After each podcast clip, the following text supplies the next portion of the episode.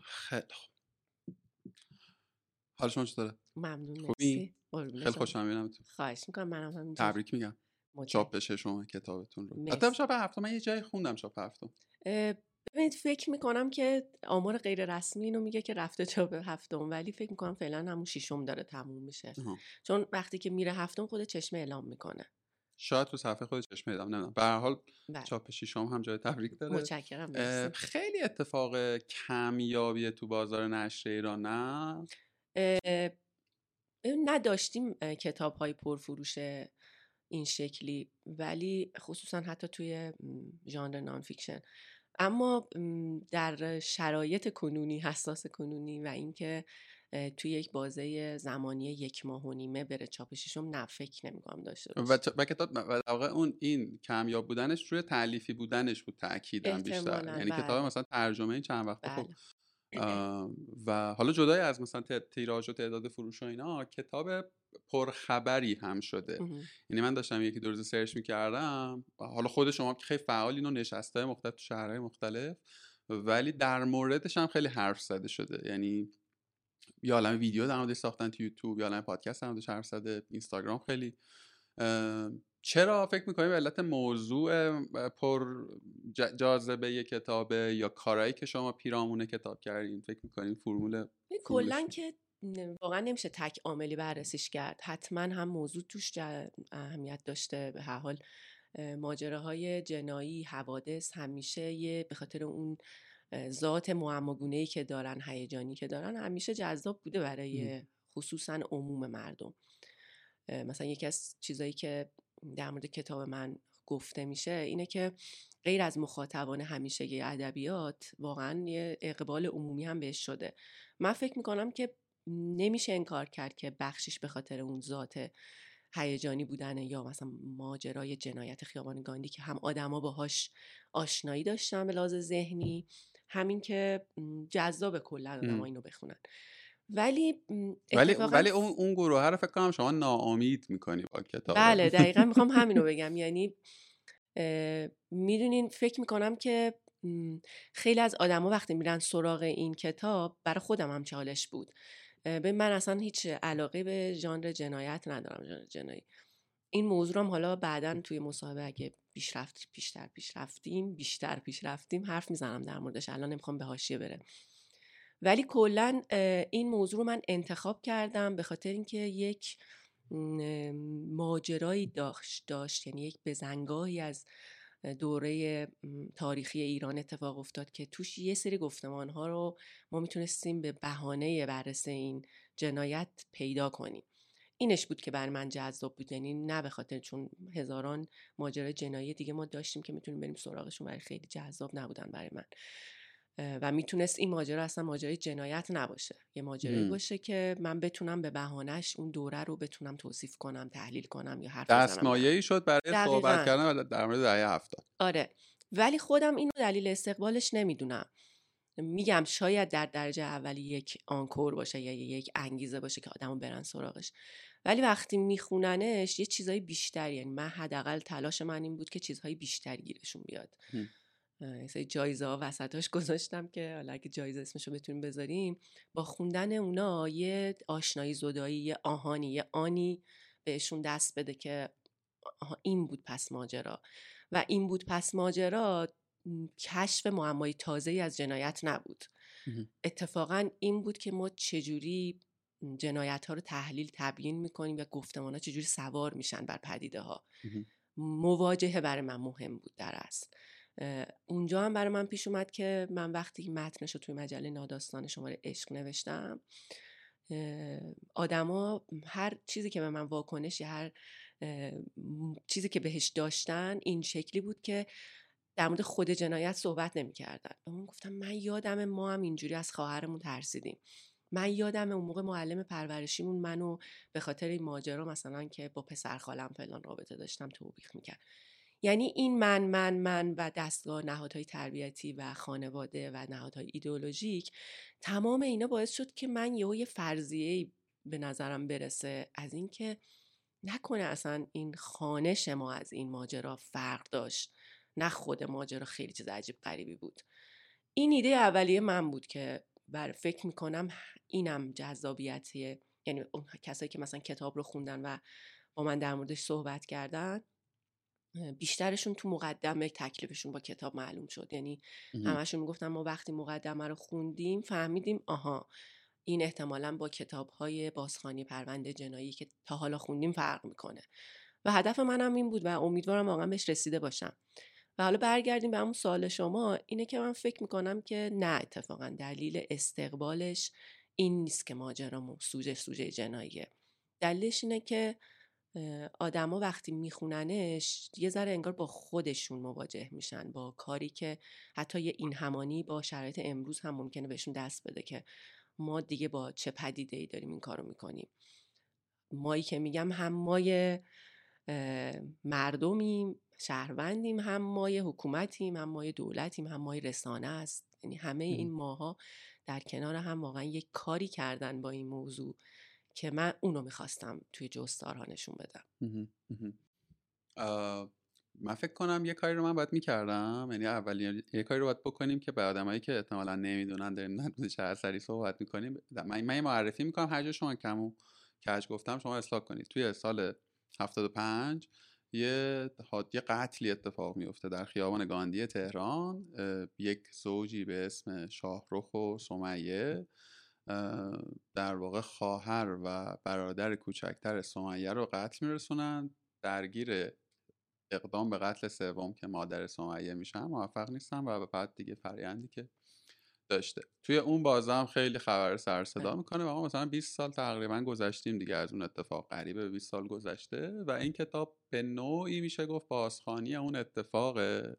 منتها بازخانی نه به معنای وقایع نگاری صرف.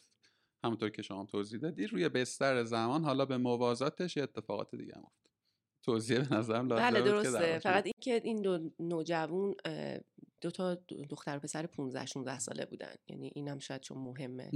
این کلا کلید واژه نوجوانی یکی از مهمترین گفتمانایی بود که توی کتاب من بهش پرداختم. بله دقیقا همینه و این ماجرا سال 75 دی ماه 12 دی ماه 75 اتفاق افتاد و اون شب حالا از شانس این دو نفر یا از بد شانسیشون خبرنگار روزنامه ایران که آقای داریوش آرمان بود اون شب تو روزنامه خوابیده بوده. بله تو کتاب اومده. بله به خاطر اینکه مسیرش تا کرج دور بوده.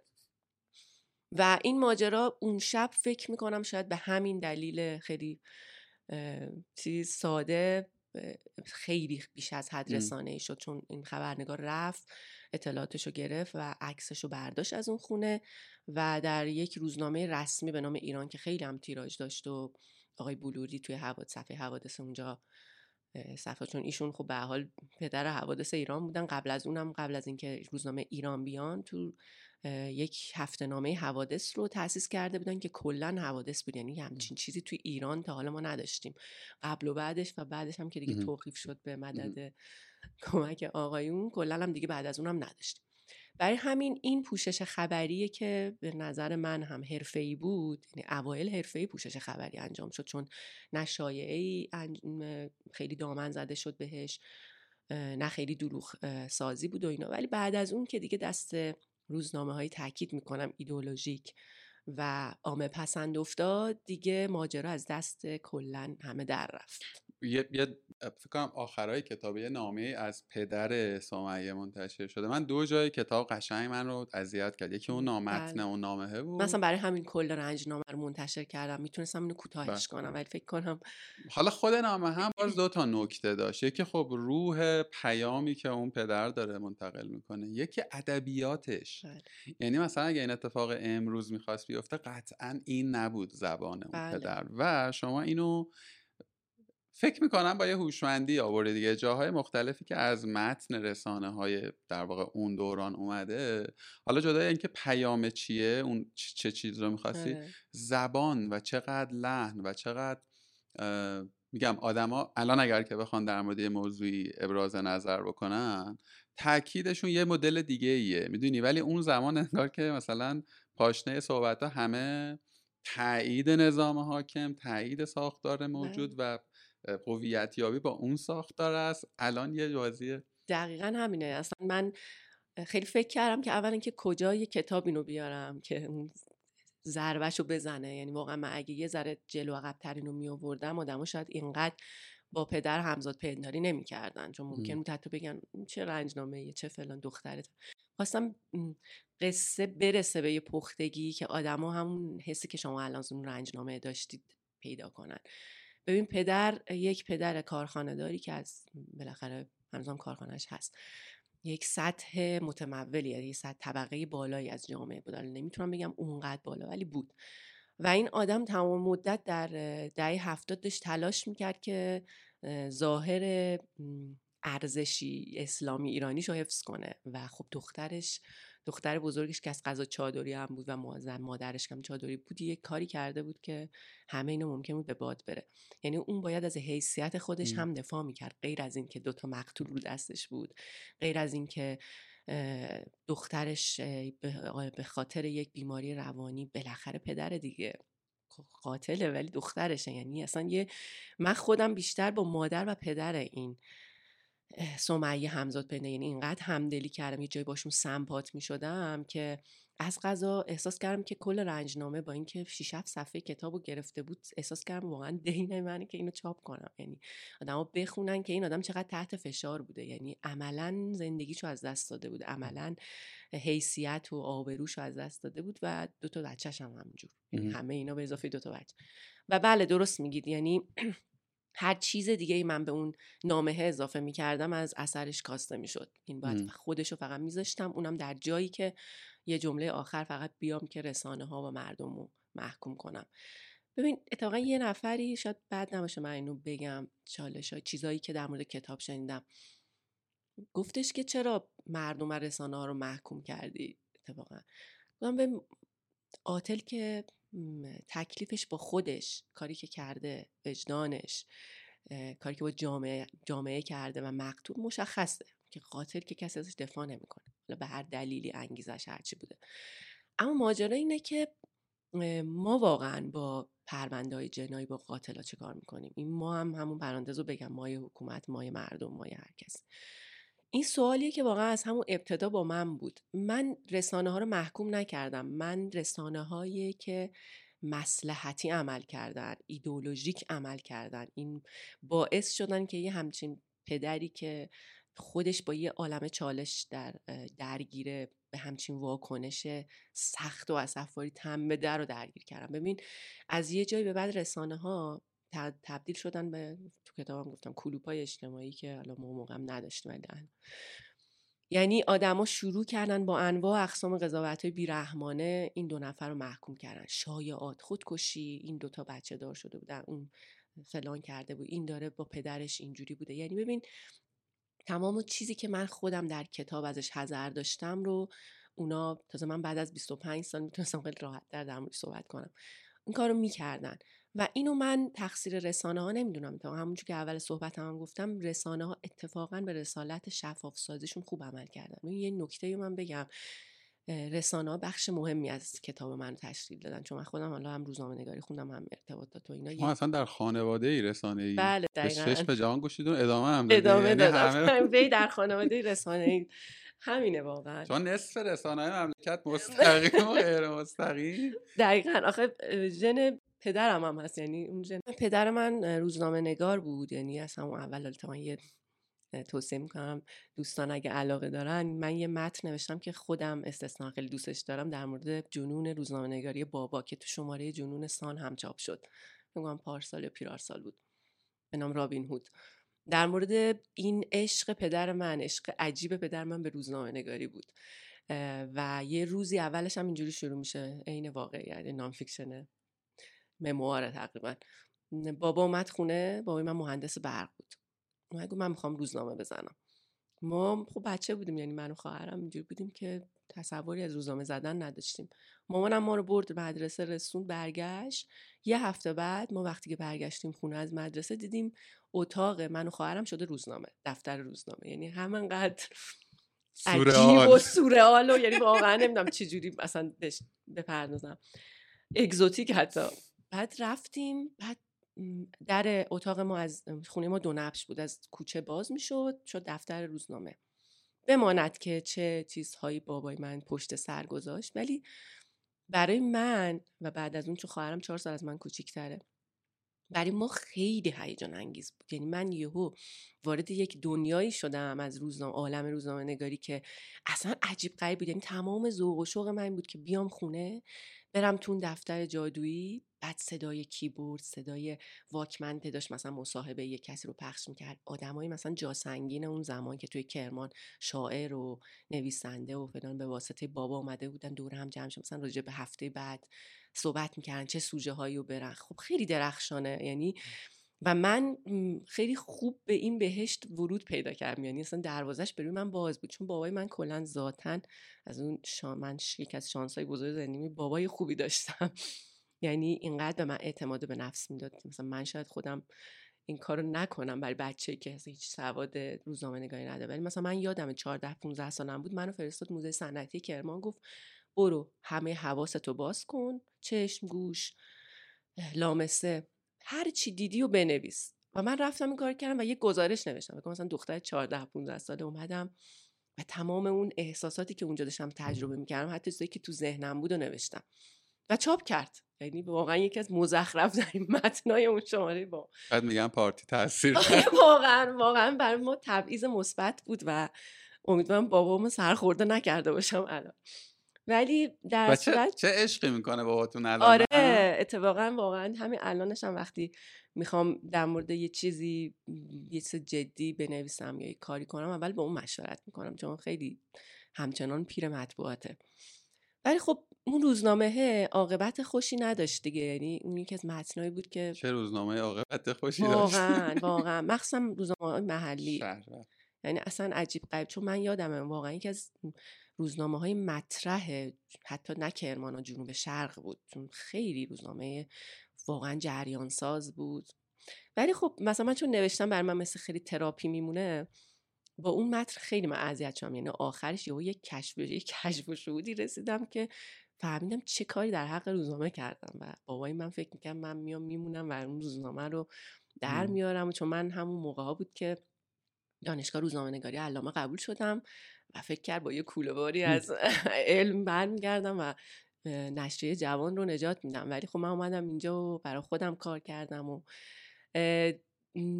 خیلی حالا اگه بخونید خوشحال میشم بخونیدش.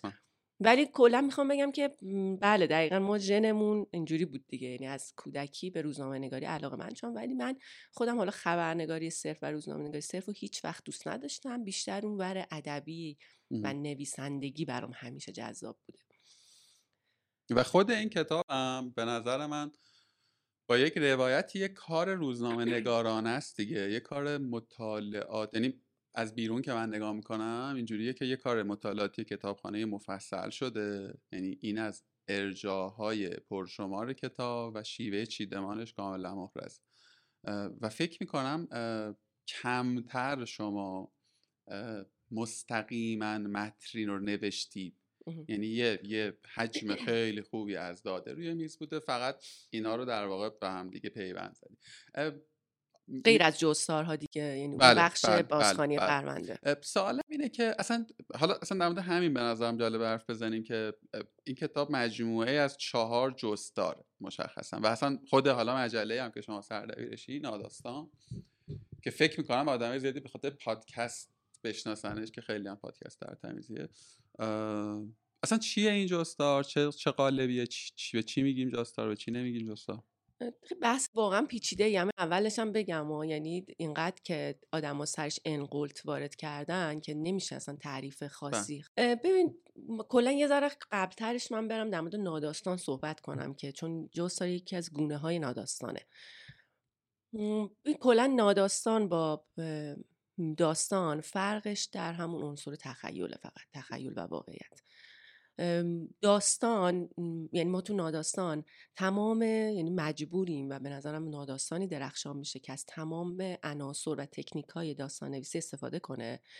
برای اینکه بتونه اون واقعیتی رو که داره در موردش حرف می‌زنی رو با یعنی جذاب کنه با یک زبان قصه گو بگه. ما توی داستان با تخیل روبرویم دیگه یعنی هر وقت که شما بخوای می‌تونی اصلا بر اساس تخیلت بنویسی. ولی توی ناداستان تو با مخاطبت این قرار رو می‌ذاری که من هر آنچه که دارم میگم با عین واقعیته. عین واقعیت یا بر مبنای واقعیت؟ نه بر مبنای واقعیت ما خیلی از داستان همون بر مبنای واقعیت بوده و ما این اجازه رو داریم که وقتی اقتباسی می نویسیم از واقعیت هر جا که تنگ اومد قافیه یه تخیل اضافه کنیم. ولی توی ناداستان کار نمی کنیم مثلا انواع معمارها حتی که نوعی از ناداستانن دیگه ما معمار معادل فارسیش میشه؟ زندگی نگاره. خود, نگ... خود زندگی نامه نویسی مثلا. ما اینجا اسمشو گذاشتیم زندگی نگاره. یعنی ما که میگم ما یه همشهری داستان که از اون موقع که آره واقعا چون فکر می‌کنم یکی از شما همشهری داستان بودی؟ بله من سال 95 همشهری داستان بودم. من چون فکر می‌کنم همشهری داستان به عنوان یک مجله خیلی تاثیر گذاشت روی شناخت ژانر ناداستان. چون موقع ما روایت های مستندی بله. داشتیم. من همون ابتدای ورودم با یک سفرنامه بود اصلا. یه سفرنامه از هند نوشتم و از من دعوت کردن که بیا توی تحریریه. ماجرا اینه که از بحث اصلی دور نشم اینه که اتفاقا نه. تو ما اصلا توی خارج از کشور توی جشواره هایی که جایزه هایی که ناداستان رو داوری می‌کنن ما اصلا یک تیم حقیقت یابی داریم. یعنی مثلا آقای اینجوری هم راضی نمیشه که شما گفتی من دارم واقعیت رو میگم بگه اوکی. یکی از اصول ناداستان واقعیت دیگه. اصلا فرقش با داستان اینه. تو وقتی که فرقش اینه که باید روش بمونی دیگه. یکی از سختی های کتاب من همین بود که من باید پایبند میموندم به واقعیت و از اون طرف یک جوری جذاب اینو روایت می‌کردم که اصلا این دو دوتا خیلی با هم دیگه درگیری پیدا می‌کردن. همینه. ببین مثلا ما توی ناداستان از فضاسازی از شخصیت پردازی از پلات داریم پیرنگ داریم یعنی تمام این چیزها رو ما داریم و حتی مثلا زاویه دید داریم راویمون رو باید مشخص کنیم که قرار راوی اول شخص باشه ولی فقط دیگه واقعیت دیگه یک چیز واقعی. اگه زندگی خودته تجربه خودته که خب اگه نه که مثل همین ماجرای سومن شاهرخ یک موضوع واقعی. جستار هم یکی از انواع ناداستانه. همون صحبتشو کردیم مثلا مموری یکی از انواع ناداستانه که همون زندگی نگاره است که آدم میاد با اول شخص در زندگی خودش صحبت می‌کنه با راوی اول شخص. پروفایل ها زندگی نام نگاری ها که مثلا من ممکنه در مورد یک نفر دیگه بنویسم. سفرنامه ها همه اینا انواع ناداستان هستن. جستار هم یکی از انواعی که برای من خیلی درخشان تره بخاطر اینکه از این بابت دارم جستار دفاع می‌کنم. حداقل نظر منه سلیقه شخصی منه. چون یه کشف و شهودی توش اتفاق می تو همشون هستا. یعنی خود افشاگری که تو مموار هستن درخشانش می‌کنه. تو بیایی یه صحبت کنی که خودت هم مثلا ازش خبر نداشتی. ولی توی جستار تو می‌تونی با یه خلاقیتی با یک بینشی و با یک اطلاعاتی که جمع آوری می‌کنی در مورد سی صحبت کنی که یه اتفاقی گفتمانی اصلا ساخته بشه. از این بابت جستار یه ذرش تنه می‌زنه به آرتیکل که مقاله است. جستار اسیه بله. ترجمه اسه ما اینجا مقاله رو اسی می‌دونیم. مقاله در صورتی که مقاله به وفادارم به چیزای ترجمه انگلیسیشون. آرتیکل میشه مقاله اسی میشه جستار. اینا یه فرقایی با هم دارن. خب جستار خیلی خلاقانه تره آزادی بیانش بیشتره ساختارش کلیشه ای نیست من می‌دونم که توی سری از سایت ها تعریف های مکانیکی اینه که اتفاقا جستار باید کوتاه باشه باید بند بند باشه باید پنج بند بیشتر نباشه مقدمه داشته باشه بدنه داشته باشه مؤخره داشته باشه. ولی اتفاقا به نظرم این تعریف آرتیکل مقاله است. جستار اتفاقا فرقش با مقاله اینه که اون خلاقیتی که تو در ابراز بیان و اندیشه که تو خودت می‌خوای بهش برسی در نهایت این فرقش اتفاقا با جستار با مقاله اینه یعنی اینو بهت میده. وگرنه خب مقاله آدم میره می‌نویسه. محصول فکری نویسنده است. بعد خیلی اتفاقا بر دیدگاه و بینش نویسنده متکیه. یعنی الان مثلا من اینجا در مورد فاستر والاس که یکی از به نظرم درخشان ترین جستار نویسای کامی دو تا کتابش هم اطراف در آورده بله.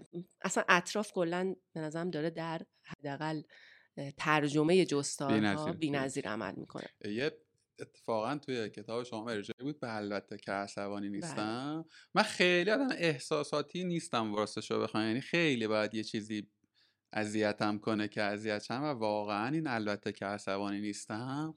ببین یه دو روز من اذیت بودم. یعنی دو روز اصلا یه حال ولی داشتم و به نظرم اون یک جستاره اگر که آدم ها جستار نخوندن خیلی شروع خوبی می‌تونه باشه. بله بله. ربطه با این ایام هم خیلی ولی خوبه. یعنی کل کتابش اصلا خوبه. حالا من اون بازی از این گوش به اون گوشش رو فقط آورده بودم اون تیکش رو که خیلی هم درخشان بود برای من.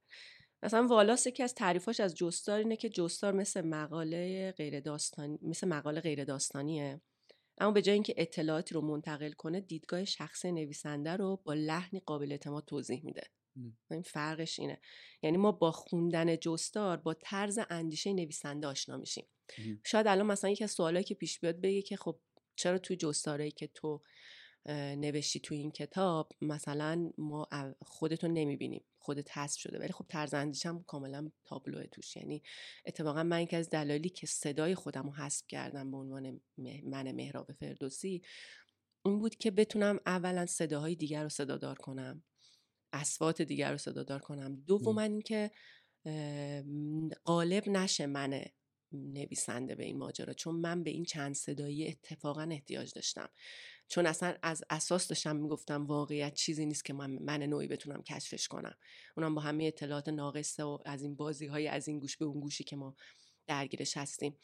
از این بابت ولی در تمام مدت صدای من اون صدای زیر متنیه که دارم به مخاطب یادآوری می‌کنم که حواستو جمع کن.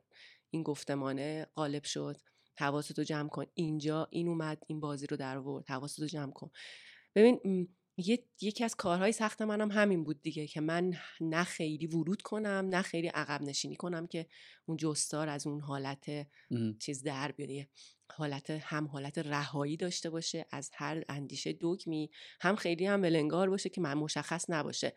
اینجا هم تاکید کنم که به شدت با نسبی گرایی من مخالفم و اصلا هم نمی‌خواستم اینجوری بکنم که هم این نظر خوبه همون نظر. اتفاقا به شدت قضاوت همو کردم تو کتاب ولی نه مشخص نه به صورت متقن و دوگم شاید بگم این یه جورایی سوال اسلش نقد تا نقد و فونت کوچکتر منم بود.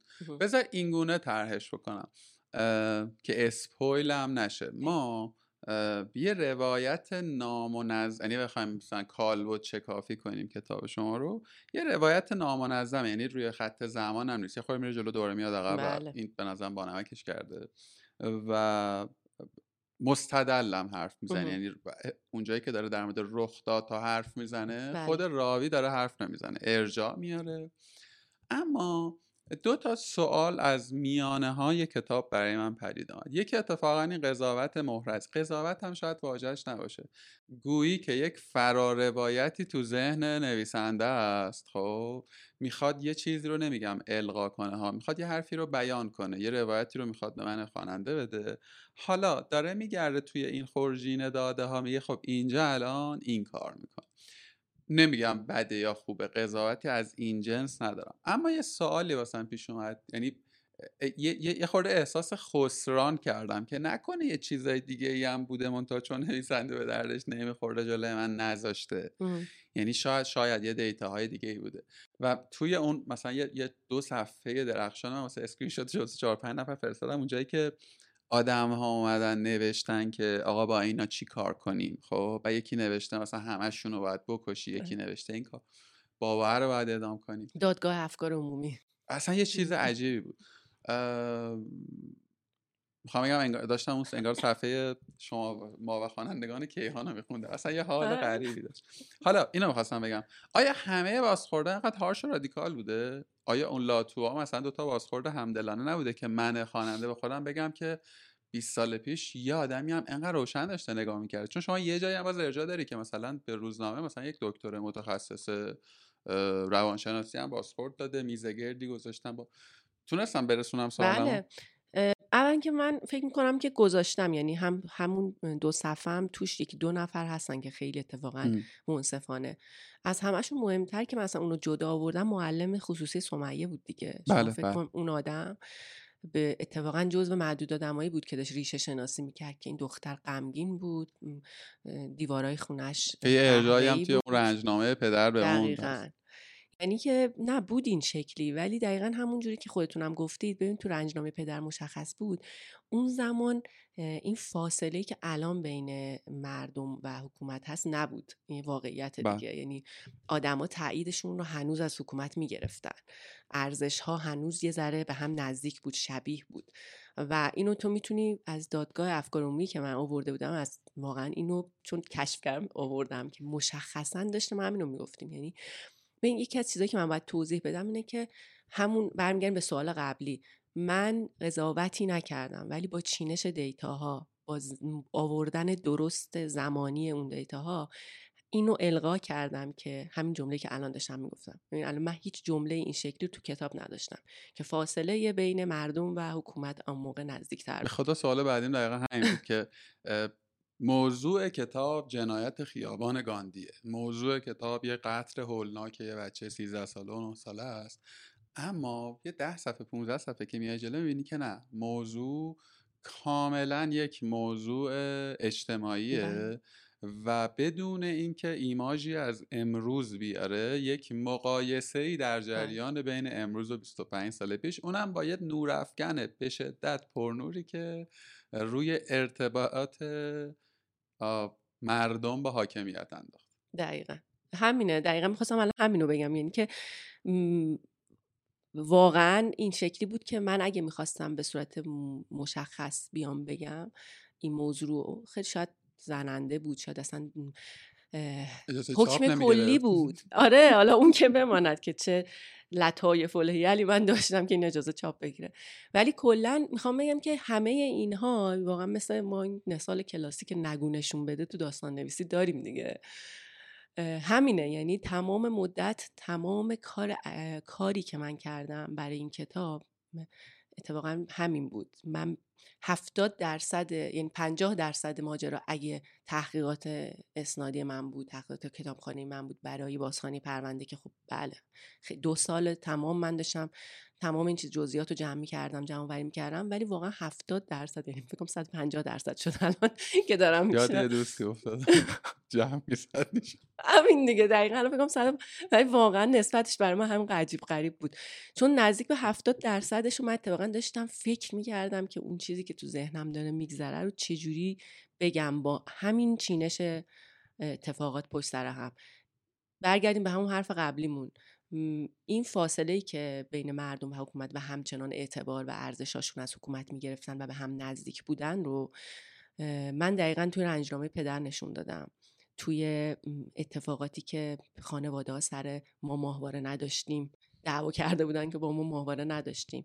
سر حتی سمیه و شاهروخ که قسم میخوردن با اون مصاحبه که پیک زندان باشون کرده بود که آقا ما اصلا موسیقی اسرائیل دوست نداریم مثلا شیطان پرستی نمی‌دونیم چیه. اصلا من از این موسیقی اینقدر سر صدا دار خوشم نمیاد. چرا؟ و شما ببینید این آدما دارن میگن اینو به معنی واقعی یارو اصلا نشنیده اینو ولی گفتمان ایدئولوژیک انقدر قدرتمند بود که حتی اینا رو قلب کرد. اینا اون نکات درخشانی بود که بله کتاب در مورد اینه. یعنی الان دوستانی هم که قرار این کتاب بخونن من این نوید رو بهشون بدم که حتما چیزای مهمتری گیرتون میاد. ولی نه واقعا شاید چیز جدیدی از پرونده گیرتون نیاد. و درسته من خیلی از چیزایی که پیدا کردم اطلاعاتی که پیدا کردم و به نفع آن روایتی که می‌خواستم بگم کنار گذاشتم. خیلی درخشان بود احتمالا خیلی پرفروشتر می‌کرد کتاب و احتمالا. ولی من خیلی سودای این ماجرا رو نداشتم. تو همه این نشستایی که من ساری رفتم بابل رفتم کرمان رفتم. خود تهران دو جا سه جا ما داشتیم که رفتم. احتمالا قوم و قوم خیلی جالبه. اصفهان و رشتم خواهم رفت. ولی تو همه این ماجرا همیشه یک دو نفر بودن که یه سری سوالای پرونده ای جنایی از من پرسیدن و من پرهیز داشتم از این ماجرا. ببین من هر چیزی که لازم بود در مورد سمیه و شاهرخ و جنایت خیابانگاهی نوشتم. بیش از اون اگه ارضا نمیشید که کار ویژه کتاب من نیست. یعنی اصلا من نمی‌خواستم ماجرا اینه که تو وقتی که وارد یک پرونده جنایی میشی آدما فکر می‌کنن که تو قراره بری کاراگاهگونه یه چیز جدید کشف کنی تیراژ بره بالا. خیلی خوشحالم که واقعا تیراژ کتاب من به خاطر این نرفت بالا. یعنی این که از دستاوردهای من محسوب میشه. برگردیم به سوال دو سال قبل سوال قبلتون. همچنان معتقدم به خاطر سوجش آدما نرفتن سراغش. چون حداقل اینو می‌تونم از بازخوردهایی که داشتم بگم. یعنی 70 80 درصد آدمایی که تو نشستا همیشه هم شلوغ بوده. یعنی واقعا من کمتر از 60 70 نفر نمی اومدن تو شهرستان خب خیلی چیز عجیبیه. سوالایی که میپرسیدن همشون هم تعاملی هم هم کتاب خونده بودن. سوالایی که میپرسیدن واقعا بیشتر راجع اون جستارا بود. اون اتفاقاتی که اون زمان برشون یاد و اکثرا هم اتفاقا همین این همانی که با شرایط امروز داره اتفاق میفته این کلان روایتی که قورت میده یک پدیده ای رو راجع به این صحبت یه ویژگی دیگه هم داره کتاب شما.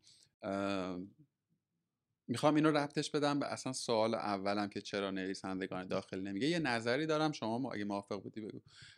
کتاب شما به شدت خوشخانه و ادای فاضل بودن در نمیاره. واژه سقیل درش نیست جمله جمله بندی های پیچیده نداره. حتی ارجای بی جهت هم نداره می‌دونی؟ یعنی مثلا اگر که تو داری ارجاع میدی به یه کتاب دیگری یا یک فیلمی یا یک وضعیتی به قدر لازم یه توضیحی هم میاری که اگه من میلاد نمی‌دونم احساس نادانی به هم دست نده خب. و این و این منجر به سطحی شدنش هم نشده بله. صادقانه یعنی یه بله. موقعی هست که مثلا تو یه کتابی رو برمیداری می‌خونی ساده است می‌فهمی ولی مثلا تهش چیز دندونگیری هم دستت نمی‌گیره ولی این اتفاقه به نظرم تو این کتاب نیفتاد در عین سادگی یعنی در عین سهل الوصولی اون اتفاقه رو هم تو ذهن من ایجاد می‌کنه من خواننده حالا بخوام برگردم به اون سال اولم که چرا در واقع همچون شما ما کم داریم نویسنده ای که نویسنده وطنی که کتابش تیراژه یه قصه است که قصه مهمیه. در موردش دیالوگ شد دیگه یعنی در موردش حرف زده من فکر می‌کنم یه بخشش هم اینه. یعنی مثلا من که اولا که کم می‌خونم کتاب تعلیفی صادقانه یک گاردی انگار هست چون شاید تجربه بله. چیز کم بوده. و واقعا هم مثلا داداستان حالا ناداستان نگی کلا ژانر ادبیات وقتی که از نویسنده داخلی می‌گیری اینجوری هم که بابا ولمون کن چرا انقدر اصرار داری به من بگی که تو خیلی واژه بلدی بله. چرا انقدر اصرار داری که بگی آقا من می‌تونم بپیچونمت آره. آره. و چیز دیگه این خیلی این حالا یه دلیله به نظر من یه دلیل دیگه هم که داره من با حامد کنی هم که حرف می‌زدم نشر روزبه ها حامد اینو می‌گفت می‌گفت یه در واقع تردیدی هم از سمت ناشر. این ناشر اینجوریه که میگه که خب من وقتی که می‌دونم یه نویسنده کتاب انگلیسیش فروخته و خوبم فروخته و اسم رسم داره چرا باید ریسک کنم روی نویسنده کم کاری که حالا احتمالا اصلا معلوم هم نیست میشه؟ و آدم زنده از فردا مثلا کلی حق و حقوق می‌خواد و داستان بله. داره خلاص. شما چی فکر کنین در این باب؟ آثار تعلیفی متوجه هستم منظورتون چیه. یعنی احتمالا خب در مورد ژانر ناداستان صحبت کنم فقط. که حداقل توش سری اطلاعات شاید داشته باشم. کلا ناداستان در ایران خیلی نحیفه دیگه. خیلی نوپاه جوونه. واقعا بخشش هم به خاطر همون دلیلی که شما میگید ناشرها کمتر اعتماد می‌کنن. یعنی شما کاپوچی رو ببین. با چندین ترجمه ترجمه با چندین نشر داره هی چاپ می‌خوره و تجدید چاپ میشه. چون یه اعتمادی بهشون هست که درسشون رو پس دادن. ولی همچنان برای ما آزمون خطا نشده این ناداستان این ژانر نانفیکشن. یا حداقل توی یه سری انواع امتحان شده داره فقط هی تکرار میشه. این مثلا کتاب من فقط چون کتاب منه دارم اینو نمیگم. یه ساختار جدیده یعنی یه ذره ریسکی هم بود برای هم خودم هم ناشر شاید. چون تا حالا ما این شکل کتاب این شکلی با این ساختاری که من حالا در مورد بعدش ساختارش هم صحبت می‌کنم که شاید یه ژورنالیست نو بهش بگن ادبیات واقعیت بهش میگن هرچی بگن من فقط صداش می‌کنم. یعنی من اسمشو می‌ذارم یک متن ناداستان خلاقانه. یعنی اون خلاقیتش هم تاکید می‌کنم که حالا بعدا تونستیم درش حرف بزنیم. ولی می‌خوام بگم که چون این امتحانش رو پس داده نشده من به آدم مثل شما حق میدم که نخونید. ولی در رو کاغذ این شکلی نیست. یعنی شاید شما داری اینو میگی من به شدت ازش دفاع می‌کنم. یعنی شما ببین همه نشرها از جمله نشر چشمی که داره خیلی خوب کار می‌کنه حرفه‌ایه نشر اطراف که خودش کلا داره نانفیکشن کار می‌کنه. یک line جدید اصلا به چیزاشون اضافه کردن به نشرشون. در واقع ناداست چشمه همون line ناداستانه. یعنی فقط ادبیات non-fiction ی داره کار می‌کنه. خب این یعنی که یک اتفاقا چیزی دیدن دیگه. یه همچین نشری وقتی این ریسکو می‌کنه و میره سراغش اتفاقا داره بازارشو بازارش هم نه معنای بازار مالی پیدا کرده دیگه. داره می‌بینه که آدما دارن اقبال عمومیشو پیدا کرد. تا حالا هم داشتیم. حالا خیلی جالبه. احتمالا آقای قائد و آقای مسکوب و حتی آقای جلال احمد که خیلی من خودم فنشون نیستم ولی بالاخره چند تا جستار خوب دارن این دوستان هم داشتن نانداستان می نوشتن یعنی ما از قدیم هم داشتیم خیلی هم درخشان داشتیم. تا الان که خیلی ناداستان نویس های معاصرمون هم دارن توی این موضوع کار می‌کنن. حتی مردم هم من فکر می‌کنم که با این موضوع آشنا شدن و علاقه مندن و دوست دارن بیان حتی یاد بگیرن. خیلی چیزش مثال جالبش اینه که من چون توی مجله ناداستان با مخاطبا خیلی تعامل داریم. آدم یه بخشی هم داریم که برامون یه چیزایشون رو میفرستن مثلا اینجوری هن که حتی از کلاس های داستان نویسی بیشتر دوست دارم یا ناداستان شرکت کنن. هی مثلا میگن کلاس ناداستان نویسی ندارید؟ مثلا چه جوری اقبال عمومی یعنی تا ببین یه چیزی داره. ما شاید همچنان الان داره زیر پوست جامعه این ادبی حتی این اتفاق میفته ولی خیلی مشخصاتش یعنی نشانه هاش معلوم نیست. شاید شما حق داشته باشی این پیش مثلا چیزا داشته باشی که اتفاق نیفتاده. ولی من به نظرم اتفاقا داره اقبال عمومی ایجاد میشه. اتفاقا خیلی دارن جدیش گرفته میشن می‌گیرن. اون خانم الکسویچ وقتی که آخرین کتابشون پسران روین در اومد کتابشون.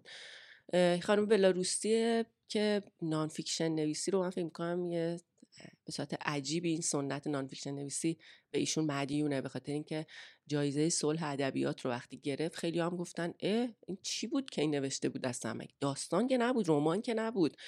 ولی وقتی این جایزه رو گرفت آدما تازه فهمیدن که احتمالا خودشون هم داشتن این کارو می‌کردن ولی اسمشون نمی‌دونستن. تو ایران هم همینه یعنی ما هم به نظرم کتاب های خوب ناداستانی الان داریم که حتی الان هم چاپ شده.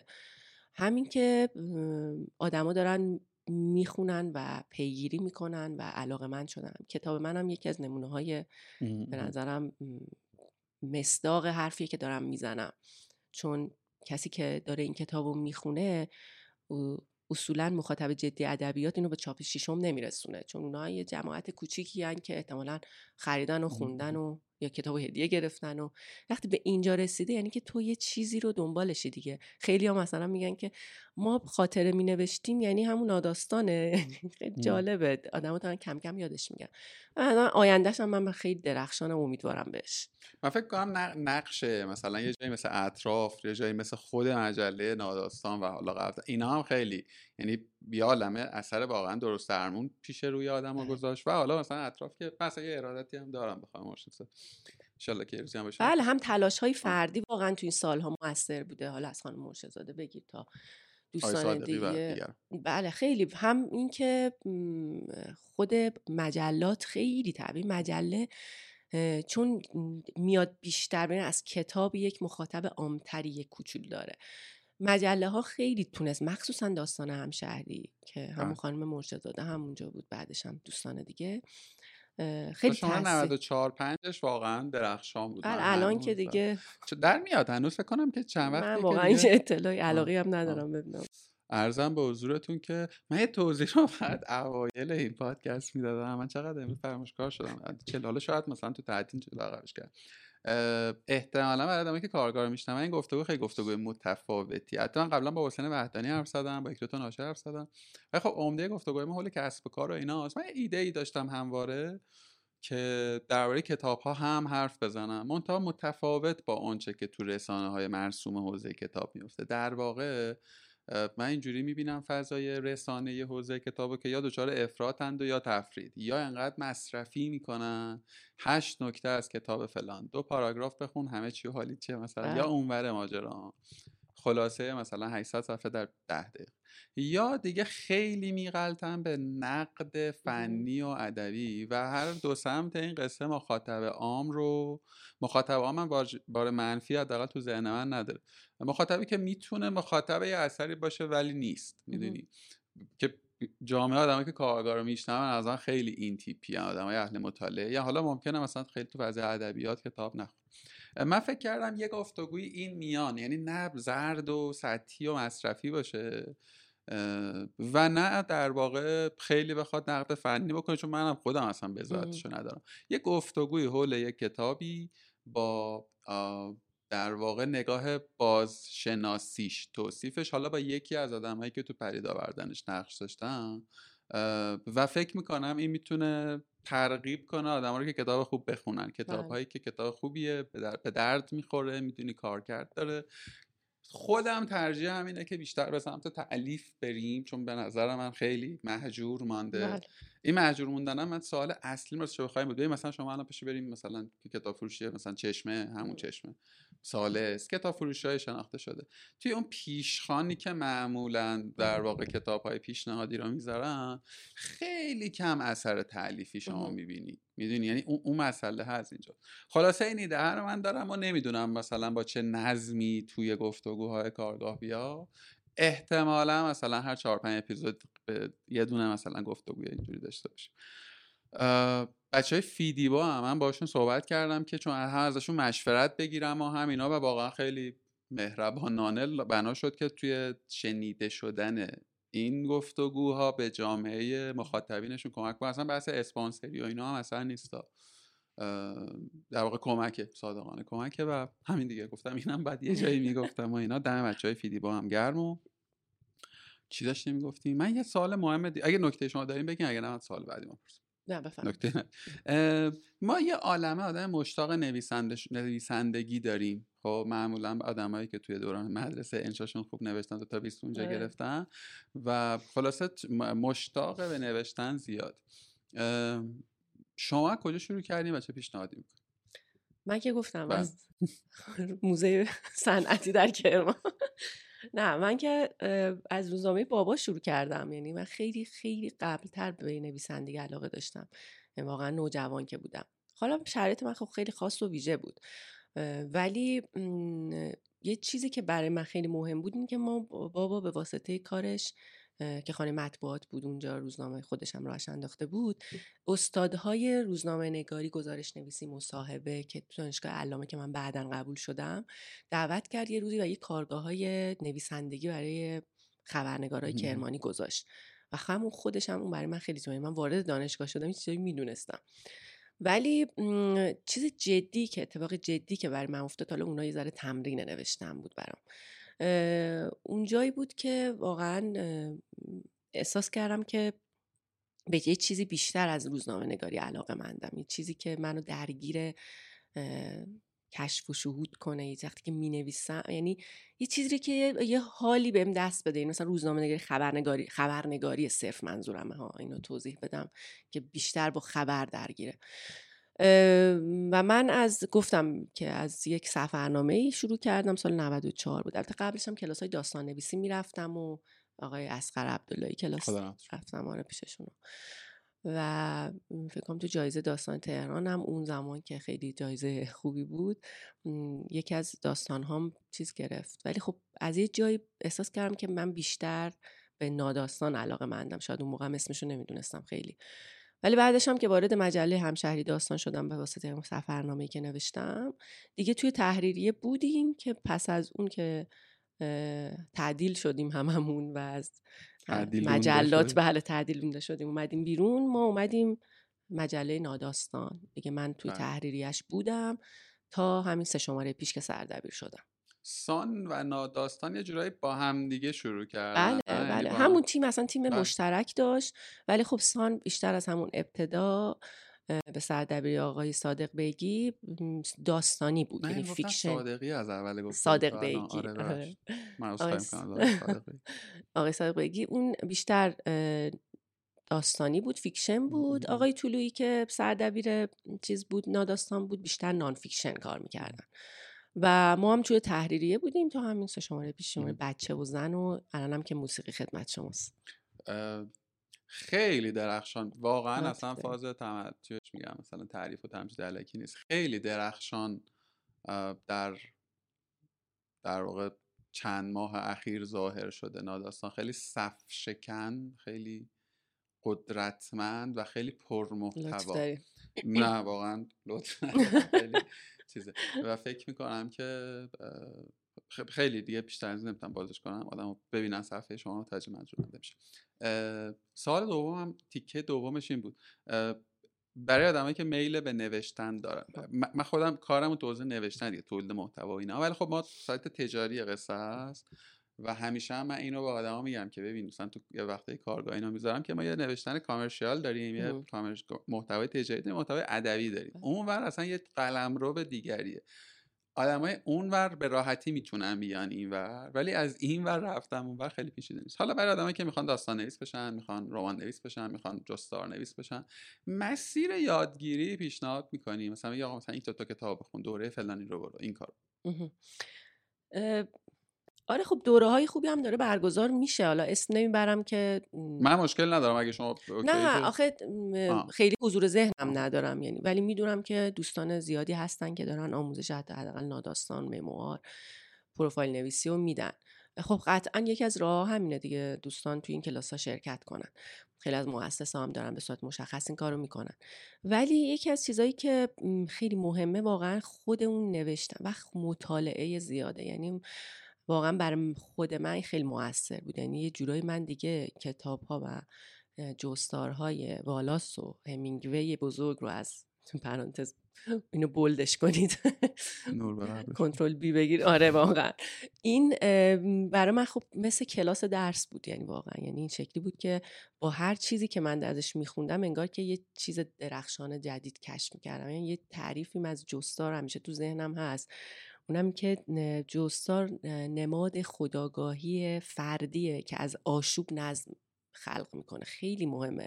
و اینو مثلا ما توی همی آثار همینگوی و والاس و دیگران که حالا یادم نیست مثلا از معاصرا من انی دیلارد و زید اسمیت هم خیلی دوست دارم. اینا می‌بینیم. یعنی تو اصلا از یه آشوبی یعنی یک سوژه ای رو که تعریف واضح تر جستا رو برگردیم بهش یک سوژه رو می‌ذاری وسط یک پدیده یا یک مشکلی رو حتی. جستارهای روایی که خب شخصی تره جستارهای تبیینی تحلیلی هم داریم که شخصیشون کمترم کاری که تو کتاب من کردم. اینا توی سوژه رو می‌ذاری وسط و انقدر دورش میگردی و انقدر با خودت و جهان اطرافت و بینشت سر و پنجه سر و کله می‌زنی تا به یه چیزی می‌رسی. این برای من این درخشانه که تو به یه کشف و شهودی می‌رسی که هم خودت کیف می‌کنی احتمالا هم خوانندت دیگه. خب همین به اینو خیلی زیاد داشتی که حتی تو این آثاره که قبل از اینکه رمان نویس بشه خب کتاب همینگوی خبرنگار که کتابش هم هست حتی اون گزارش هاش که ما قبلش می‌گفتیم گزارش معلوم متوجه شدیم ناداستانه خب خیلی درخشانه دیگه. می‌خوام بگم که با مطالعه واقعا میشه. اگه خیلی جدی بری آثار درست رو پیدا کنی و بخونی نشرهای مختلف هم میگم هم چشمه هم اطراف هم نشرهای دیگه بیتگل همه اینا دارن خیلی قوی کار می‌کنن و حتی اگه خارجی ها هم بخونی واقعا متوجه میشی. ضمن اینکه من به شدت جای کارگاه مثل یک مدرسه مثل یک آکادمی که ناداستان قرار درس بده خالی می‌دونم. یعنی چیزی که واقعا از بیسیک شروع کنه و تا پیشرفته ادامه بده. الان کلاسایی که هست بعضا اینجوری هست و میگم خیلی هم خوب داره کار چرا خودتون برگزار نمی‌کنید؟ واقعا باید فکر کنیم. بله بهش. یعنی, یعنی خیلی مثلا جای درسته شما دیگه. خیلی فکر می‌کنیم. واقعا خیلی هم بهمون میگن. یعنی میگم ما خیلی مخاطبمون خدا رو شکر فعالن این رونمایی هم که گرفتیم هم چند شب چند وقت پیش برای شماره موسیقی واقعا نزدیک 400 500 نفر آدم واقعی که ناداستان میخوندن اومده بودن ما خیلی خوب کیف کردیم دیگه. دستشون در نکنه. ما خیلی دوستشون داریم خیلی هم کامنت میدن خیلی راهگشا حرفاشون. مثلا برای پادکستمون که اصلا عجیب غریب چیزایی که میگن درخشان حرفایی که می‌زنم سعی می‌کنیم همه رو گوش بدیم. اونا خیلی این بازخوردو دارم همیشه میگن یه کلاس بذارید برگزار کنید. ما می‌خوایم یاد بگیریم. اینم یه نقبی بزنم به سوال قبلی که من فکر می‌کنم دلیل اقبال عمومی از ناداستان زیاد شده که از مساقاش هم اینه. این آدم ها خیلی دوست دارن ناداستان نویسی رو یاد بگیرن. شاید هم شاید این اقباله همین الان به ذهنم اومد چون در ظاهر ساده است دیگه. آره. من اینجوری هم که خب من میشینم خاطرات خودم رو می‌نویسم. بله دقیقا. شاید اینه یه بخش قصه. چی می‌خواستم بگم؟ خیلی. آها این ورم در واقع پرسیدی. من آخرین سوالم دیگه بی ربطتر از به دو تا سکشن قبلیه. فضای مطبوعات و اقتصاد رسانه الان چجوریه؟ شما دخل و خرجتون میچرخه؟ نه جدی واسم سواله. چون می‌دونی رسانه های خصوصی خب شما یه پول مثلا کاغذ کت کلوف دارین که خب اصلا اگه باشه. حالا نمی‌دونم الان وضعیت چجوریه. واسه که اصلا نه بعد از اون ور خب توضیح هزینه داره و. این پکیج کار می‌کنه؟ به واقعا ما به جنون بابا گفتم که مبتلا شدیم. ما یه مش مجنونیم که داریم مجله دورم در میاریم. یعنی فقط بر ما هم اینجوری نیست. یعنی شما از همه دوستانی که از این معدود روزنامه های مجلاتی که زنده موندن و دارن در میاد بپرسی حتما با همین جواب من مواجه میشی. واقعا واقعا سخته در آوردن مجله. تو این شرایط. خب اینو بیشتر آقای صادق بگیم. احتمالا می‌دونه چون بیشتر دخل و خرج با ایشونه به عنوان مدیر مسئول بنده خدا. ولی کلا من متوجه هستم دیگه. یعنی ببین آگهی ها کمه. حالا درسته که ما بالاخره یه اقبال عمومی داشتیم و به طبع اون بیشتر دوستان اسپانسر به ما خیلی بله. لطف دارن. یعنی هم توی پادکست فصل اولمون هم دوممون.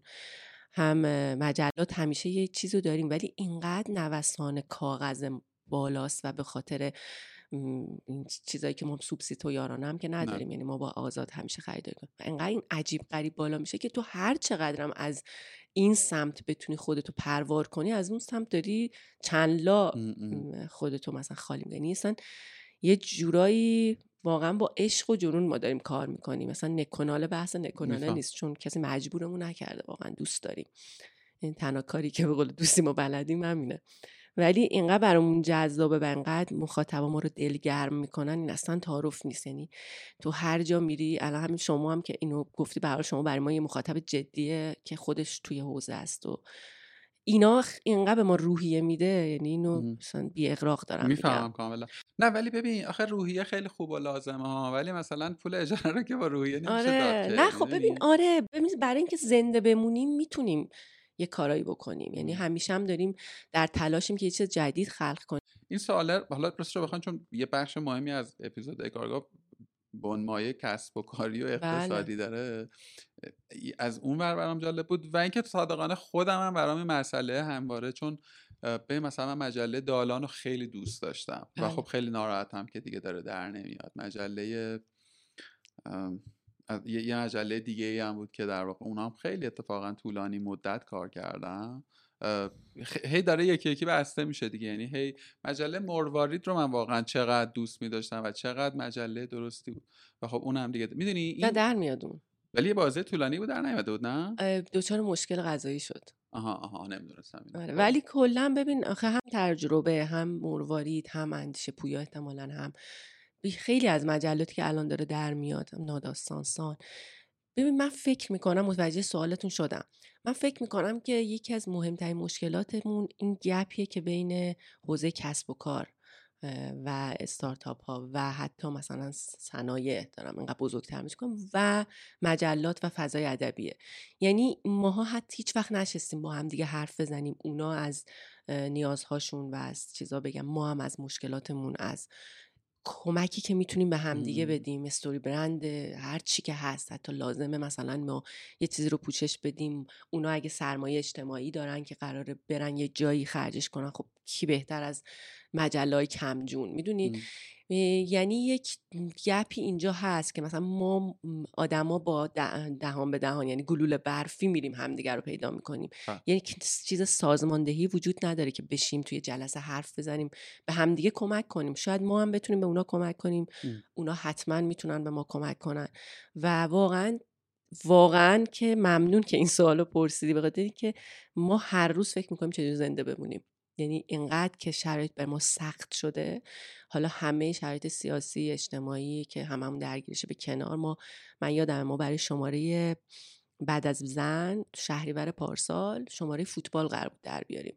من کلی هم متن رو سفارش داده بودم و با آدم و حرف زده بودیم و اینا. ترجمه ها که آماده بود تقریبا.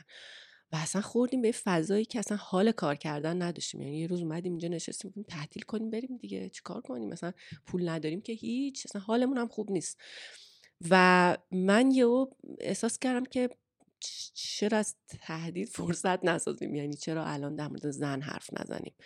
و تمام اون چیزا خب اینا هزینه است دیگه. هم انسانی هم مالی. گذاشتیم کنار. می‌خوام بگم با اینکه نحیف و کمجانیم ولی یه ذره پرروش با شرف میمد اونو گذاشتیم کنار و در مورد زن در بردیم که اتفاقا واقعا در سابقه ناداستانی عجیب بود که انقدر خوب خریداری بشه. فروش اصلا به معنای میگم کاسب کارانش نمیگم. فروش یعنی یه نفر داره تقاضا می‌کنه و می‌خونه مصرف بشه. و ما سه هزار تا چاپ کردیم و دونه آخر فروختیم. یعنی عجیب غریب استقبال شد. نه قبل از اون داشتیم نه پس از اون.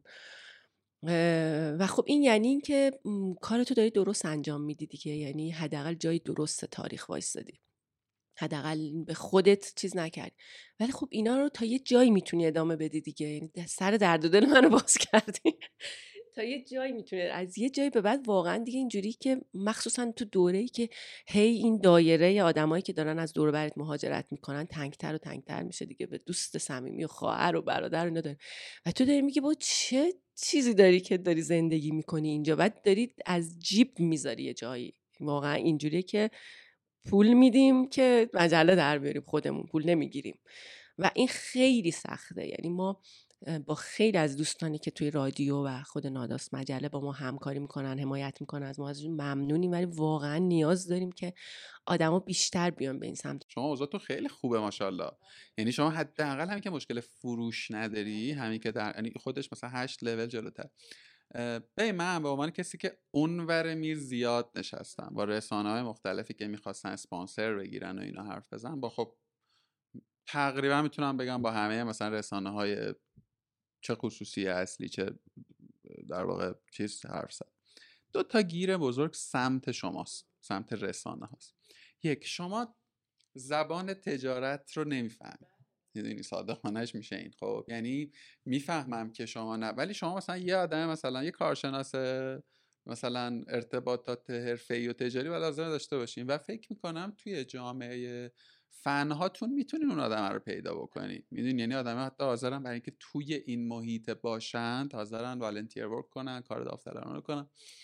یکی اینه دو اینکه همون چیزی که تو صحبت های خود شما بود راستش رو بخوای من کمتر از پروپوزال هایی که گرفتم رسانه های اسم و رسمدار مملکت رو من اصلا احساس نکردم که اون رسانه دنبال اینه که واقعا آقا یه ارزشی برای منم خلق کن. اوکی تو این پول کلفته رو می‌خوای بگیری فقط یه دونه آگهی دیدی اون دوره ای که مثلا نیمتای روزنامه خدا تو من ارزش داشت دیگه گذشته. الان تو به قول دقیقا تو صحبت خود شما بود تو باید یه ارزشی ایجاد بکنی. این فضا رو من کمتر دیدم. و ببین چرا رسانه هایی مثل مثلا رسانه هایی که تو فضای آیتی موفقن یعنی کاملا بیزینسن کسب و کارن کار رسانه‌ای داره درست انجام میشه و حال تیم خوبه روند رو به رشد وجود داره. مدل درآمدی های منطقی تعریف کردن. یعنی اگر هم که داره اسپانسر می‌گیره داره تبلیغات می‌گیره نه من خواننده من مخاطب اون رسانه اذیت میشم اون و از همه اینها مهمتر اون کسب و کار منتفع میشه. یه جمله بخوام بگم من فکر می‌کنم بخش مهمی از اسپانسرهایی که الان تو فضای مطبوعات ایران دارن کار می‌کنن رویکرد حمایتی دارن. یعنی نگاه اینه من فکر می‌کنم این بازی کجا درست میشه که رویکرد حمایتی اتفاقا جایگزین رویکرد تجاری شه. یعنی من بگم که آقا من برام کار می‌کنه تو ناداستان تبلیغ برم. کما اینکه معتقدم کارم می‌کنه. یعنی برای یه کسب و کاری من خودم تبلیغ دادم مثلا business خودمونو مفید بوده. کار کرده. ولی این جایی amplify نشده. جایی چیز نشده خلاصه یه خورده business آره، اینو بگم فکر می‌کنم یکی از دلایلش همونه که ما فضای گفتمانی مشترکی نداریم. یعنی با هم کمتر جلسه می‌زنیم با هم کمتر حرف می‌زنیم. اگه این باشه واقعا دو طرف نیازهاشون رو می‌ذارن وسط و در موردش حرف می‌زنن. حتما اونا هم به تولید محتوای خلاقانه احتیاج دارن. حتما شاید براشون یه آگهی کار نکنه توی مجله ادبیش. ولی شاید یه متن خلاقانه که راجع برند باشه کار کنه. یعنی اینا یه چیزاییه که وقتی صحبت نمیشه سرش واقعا من نگرانم. میگم این اصلا واقعا نگران خودمون نیستم. به قول شما با توجه به اینکه ما هم خیلی مشکلات مالی داریم چون اون ور استیبل نیست. یعنی خروجی تو هر کار می‌کنی مثل تردمیله یعنی هر چی پول جمع می‌کنی واقعا چاپ باز بله، همیشه دستش بله. بالاتره. چون یا کاغذ داره میره گرونتر میشه یا چاپخونه داره یا اونا هم حق دارن دیگه. یعنی هر چقدر تو از این سمت خوبه میان اول صحبت کنیم چقدر گرون شده واقعا چاره ای نداریم کی بدش میاد که؟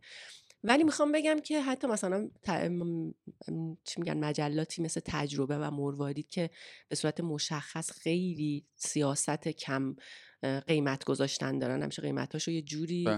پژمان می‌ذاره که انگار که مثلا دوست داره که با ولی من در جریانم که چقدر داره خودش از این سمت آسیب می‌بینه. یعنی به شدت داره پول چاپخونه پول قرض پول فلان اینو تازه خوب آگهی میفروشه و تجربه از اون مجلاتی خوب میفروشه. مرواریدو که دارید میگید اصلا یکی از چیزایی بود که ما اینجا داشتیم می‌دیدیم که آدمو می‌خرن به صورت مجازی مرواریدو خیلی زیاد. ولی جواب نمیده. میگم حلقه مفقوده یکی همون زبان مشترک بله. است. یکی هم ببین نگاه کسب و کاری داشتن. یعنی متاسفانه تو فضای مطبوعات کمتر تو فضای ادبیات و آره. کتاب بیشتر اینجوری که نه ما کارمون فرهنگیه داداش. من, اینجوری نگاه می‌کنم. من میگم این یه محصول بله. product ه کتاب شما هم یه product ه این میکروفون هم یه محصوله. طبیعتا با شیوه هایی که این کتاب مثلا promote میشه ترویج داده میشه با شیوه هایی که این میکروفون رو سازندش promote کرده متفاوته بله. خب؟ ولی تو نمی‌تونی منکر این خود این پادکسته یه محصوله. تو نمی‌تونی منکرش بشی. ولی واقعیتش اینه که نهادهای فرهنگی یعنی همون مثلا چشمه یکی از نشرایی که اتفاقا من از marketing کتاب رو خیلی خوب بلده. می‌دونی؟ فهمیده که ببین تو marketing هم اول میگی تو اول product خوب بساز. آره. می‌دونی؟ می‌دونی چی می‌خوام بگم. می‌خوام بگم که یه, یه،, یه،, پکیجی باید کار کنه و این بله. پکیج کمتر به نظر ساخته شد خیلی به نظر گفتگوی تمیز شد از شما در نکنه آخرین سال هیچ وقت کنجکاف نشدیم با برگردم به خود کتاب. این دو, دو, تا بچه اون زمان و عاقل مرد زنهای این زمان رو پیدا کنیم و با خودشون دیالوگ کنیم. چرا؟ ببین واقعا وسوسه برانگیز که بود که از همون اول ماجرا. اصلا این کتاب ساختارش بر من سه چهار بار عوض شده یعنی به طور کلی من عوضش کردم ساختار روایشو. اولش اصلا مبنا رو بر این گذاشته بودم که برم با دو نفر پیداشون کنم صحبت کنم. بعد نهایت این ماجرا رو خودم تو ذهنم چیدم. گفتم خب چی میشه؟ کتاب میشه کتاب جنایی که دائما حول محور دو تا آدم میگرده که در در انگیزاشون تازه ممکنه درستشو نگن راستشو نگن. و شاید اصلا دوست نداشته باشن حرف بزنن در موردش بعد 25 سال. یعنی این دو نفر تمام مدتشون تلاش می‌کردن که حرف نزنن چرا الان باید حرف بزنن؟ اصلا دغدغه من نبود مسئله من نبود. میگم من باز برگردم به همون ماجرای قبلیمون من پرونده سمیه و شاهروخ رو از این بابت انتخاب کردم که دو تا نوجوان بودن. سوجش بر من از این جالب بود. وگرنه تو همون دوران ما قتلای زنجیره‌ای داشتیم اگه بخوایم حوادثی نگاه کنیم. به حالی ذره بدتر شهل و جاهد رو داشتیم بیجر رو داشتیم یعنی جنایی زیاد داشتیم. اتفاقا خیلی هم کیسای عجیب غریب بودن. ولی چرا من این دو نفر رو پیدا کردم انتخاب کردم و سعیم نداشتم مثلا سمت دو نفر برم؟ به خاطر اینکه اون دیگه که کار من نبود. این ماجرای پرونده جنایت خیابان گاندی در یک بزنگاهی از ایران ما اتفاق افتاد در دهه هفتاد که یه سری حراس ها داشت گفتمان های حراسنگ حراس افکن. افکن واقعا فکر می‌کنم داشت شکل می‌گرفت. همیشه بود ولی اون موقع انگار یه بزنگاهی بود. جوان نوجوان حراسی تهاجم فر تهاجم فر چی بود تهاجم فرهنگی. فرهنگی فراس حراسی. بعد روابط دختر و پسر حراسی همه اینا چیزی بود که نو... ببین نوجوانای انقلاب هنوز فرزندان نوپایی بودن. خیلی ارزش براشون ارزشمندتر بودن که فرزندان انقلاب یه جایی هم شما تیکه سنگینی انداختی که این جمله تو ذهنم بود که اینا که فرزندان همین انقلاب قرار نبود اینجوری دقیقا همینجوری بود. یعنی ببین شما فکر کن یک نوجوان 15 ساله که دیگه فرزند انقلاب بود و یک قتل فجی انجام داده بود و قتلی که به واسطه رابطه دختر و پسری بود. ببین اینا همه یه سری گفتمان ها رو باز می‌کرد که اون من می‌تونستم به بهانه اون برم اونا رو بررسی کنم. ببین تو نظام های ایدئولوژیک نظام های بندی شده ایدئولوژیک وقتی که یعنی قالب کار اینه. وقتی توی چیزی بهش میدی یعنی خروجی همیشه یکسانه. یعنی تو انتظار دادی که نوجوان هم از اون خروجی دستگاه ایدئولوژیک به صورت یکسانی بیاد بیرون همه یک شکل همه بسته بندی شده. سمیه و شاهرخ اون جوجه اردک زشتی بودن که از این خروجی یکسان یهو عجیب غریب ظاهر شدن. یهو یه جوری اومدن بیرون که شبیه به هیچکی نبودن. همه به نظرم ارزش هایی که دوش داشتن مانو می‌دادن و به چالش کشیده بودن. هم دوست دختر دوست پسر بودن. هم قتل انجام دادن قتل خانوادگی. هم نوجوان بودن. اصلا کلا نوجوان حراسی به عنوان یک سوژه نظم ناپذیر یکی از مشکلات حکومت های ماست همیشه این که تو باید اینو درستش کنی. این ممکنه از یه جای بیرون زدگی برای تو ایجاد کنه. و این شد که وا اسفاها و وا مصیبت ها شروع شد. چون باید قابل هضم می‌کردن این لقمه سقیل رو. باید یه جوری به آدما میفهموندن ببین ما اشتباه نکردیم ما ما اینا ماهواره داشتن. اینا درست پدر مادرشون اینا پولدار بودن. بچه پولدارا همه همینن. ما فلان نکردیم اینا دوست دختر پسر بودن. آخر آخر عاقبت دوست دختر پسر همینه. مثل بعد دختر عاقل بشین تو خونه دوستی خیابانی نهایتش این میشه. عشق! با عشق چه کار کردن؟ یعنی می‌دونیم واژه عشق و اصلا کلا برای ما ترسناک. من یادم دیگه اون موقع 14 13 14 سالم بود. اینقدر میترسیدم از پسر و عشق. یعنی این دوتا برای من یه چیزی شده بود که مصادف شده بود و این کاری بود که گفتمان کردن اون زمان. ببین من می‌خوام دفاع نکنم از قتل یعنی هر قتلی خصوصا قطری که اون زمان اتفاق افتاد معلومه که آسیب های زیادی می‌گذاره برای روح و روان یک بچه 14 15 ساله که من بودم مثلا اون زمان. و, و اصلا وجدان عمومی رو دچار خدشه می‌کنه ناراحت می چرا اصلا باید این اتفاق بیفته؟ اما این که تو بیای ببین من یه حرفی می‌زنم کلی کتاب می‌خواستم اینو بگم.